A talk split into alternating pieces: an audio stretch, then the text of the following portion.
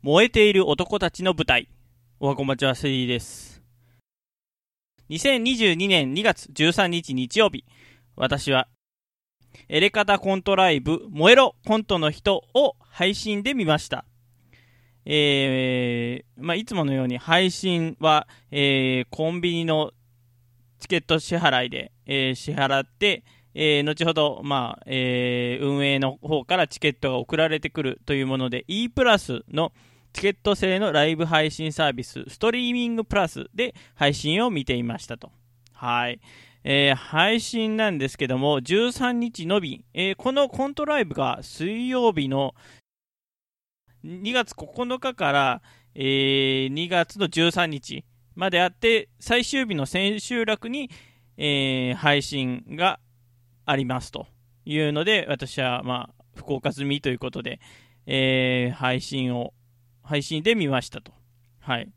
えー、昼の部と夜の部っていうのが、に分かれてまして、まあ、内容それぞれ違うものだったみたいなんですけども、今年も、今回も私は夜の部、17時公演を見ました。えー、まあ、コントの内容はもうあの終わってしまってるし、ですし、えー、振り返りコント、ん？振り返り配信っていうのも、えー、もう期限が切れてしまってるので、まあ内容的にはもう言っちゃって大丈夫かなと思ってるんで、多分大丈夫でしょう。はい。えー、夜の部を見ましたと。はい。で、夜の部の内容としては、えー、まず最初にやついさんと今田さんが死んで、えー、鹿が落ちてきた片桐さんの回想の話っていうコントが描かれていましたと。うん、なんかあの、AV 女優の名前とかが飛び交ってて、あー、おーっていう なんか、コント太郎から、えー、やり方の決意を聞いている人には、あまあまあ、あのー、こういうノリは楽しめる内容かなっていうので、えー、私的にはまあ、世の男性なら多分、えー、わかる内容だったんでしょうけども、はい。女性の、えー、感想とかっていうのも聞いてみたいですね はい。えー、で、続いて、えー、行われたコントは、自己肯定感教室。はい。先生役のやついさんと、えー、生徒役の片桐さん、今田さんによって、えー、わちゃわちゃと、えー、コントが展開されるえー、この自己肯定感教室っていう設定のコントでは、まあえー、自己肯定感高尾っていう、えー、やついさん扮するダンディー魚っぽい服の、えー、キャラクターが、え、それぞれ生徒の2人に、え、3つの、え、フレーズを教えて、その自己肯定感で、え、バトルをさせるっていうね、えー、まあ、あのー、コントライブを見たことある方なら、わかる設定のコント。はい。あ、今年もこのパターン来たなっていうことで面白かったです。ね、え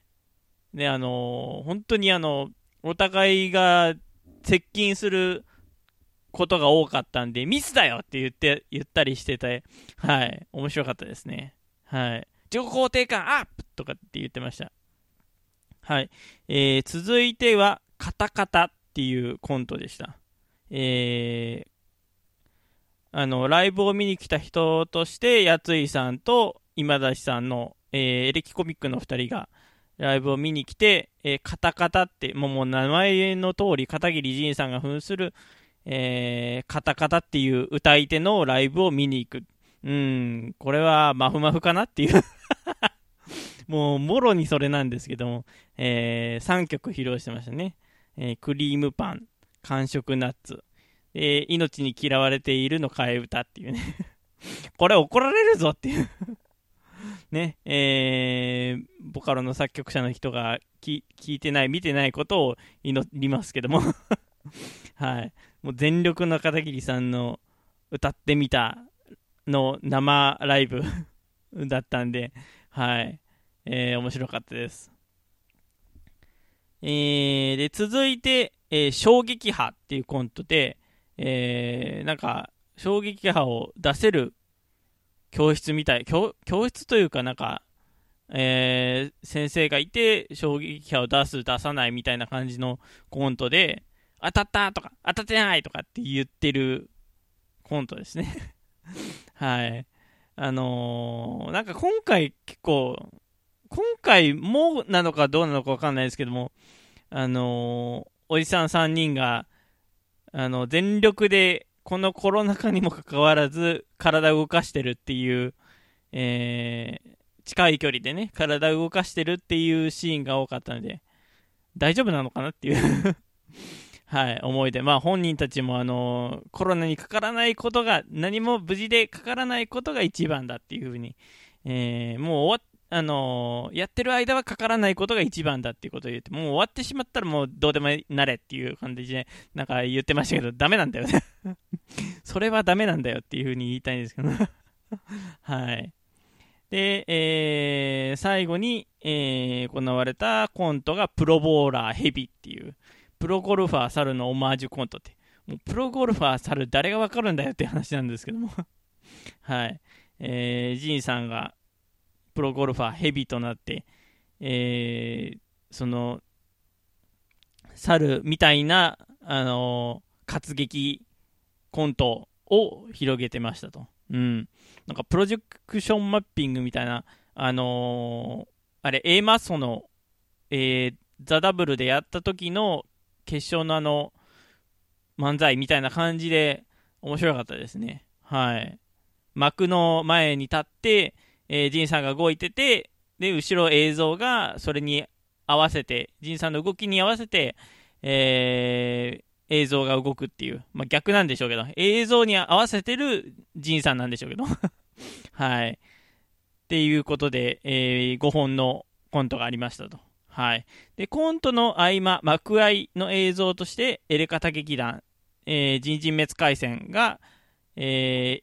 ー、披露されてましたと。VTR として。エレカタ劇団っていうのは、あの、エレカタの決備のスタッフで構成される、えー、スタッフとエレカタの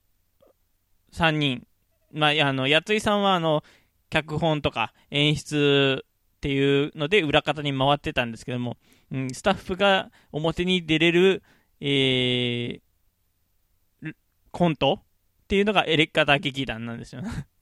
今回のタイトルは人人滅回戦で。えー、1個前が人滅の刃かな。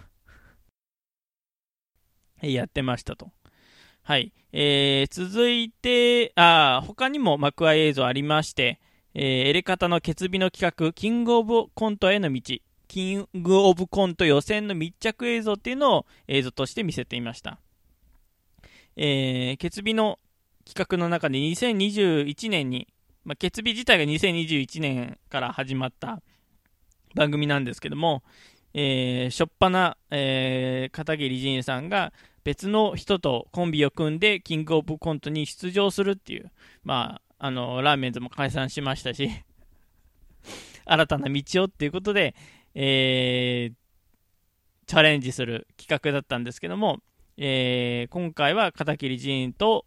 えー、青木、青木さやか、ピン芸人どこ見てんのよの、えー、青木さやかさんとのコンビで母と母っていう、えー、コンビでのキングオブコント挑戦の模様を密着していましたと。いうドキュメンタリーの映像が流れていました。はい。まあ、これもなんか、あなまあ、あのー、ラジオとかではすごく裏の様子を、あの、音声とかで流してたんですけど映像として見れるっていうことで、なんか、えー、嬉しかったですね。また、うん。やっぱり映像、音声だけで聞くのと映像だけで見るのってやっぱり違いますからね。はい。この、えー、やり方のコントライブ、振り返りの、あのー、タイムシフト的な、タイムシフト、タイムフリーみたいな、えー、映像を見る期間があったんですけども、ちょっと、あの忙しくて、いろいろ忙しくて、見れずっていうことで、はい、えー、もう生で見たものを今語ってきましたと。はい。で、午前の部と昼の、午前の部と夜の部ってあるって言ったんですけども、私は夜の部しか見れてなかったので、で、えー、そうですね、昼の分も買っておけばよかったなっていう風な感じに思いました。うん、まあ、それは思ったのが、あれなんですよね。決日の中で、なんかすごい、コントの内容に触れるような、あの、お話があったので、ちょっとそれを見る限り、あ、これ午前中の内容だったのかなっていうのがちょっとありまして、えー、私的には、あ、後悔したなっていう感じで、次回は午前中の部も買ってみたいなと思います。はい。えー、皆さんもよかったらまた来年もあると思いますんで、えー、エレカタのコントライブ2022、2023ですかね。あれば、はい。えー、あることを期待して、えー、コントを見てみるのは、配信で見てみるのはいかがでしょうか。曲です。このラジオのトンで聞いてほしい。オワカフィーチャリング初音ミクでアンノーンマザーグース。あ、こっちのボカロを流すのね。番組ではお便りを募集しています。詳細文に記載のメールフォームからラジオネームとメール本文をご投稿願います。また Twitter ハッシュタグ SS ステディでも募集しています。SS はアルファベット大文字でステディはカタカナでお願いいたします。皆さんのお便り待っております。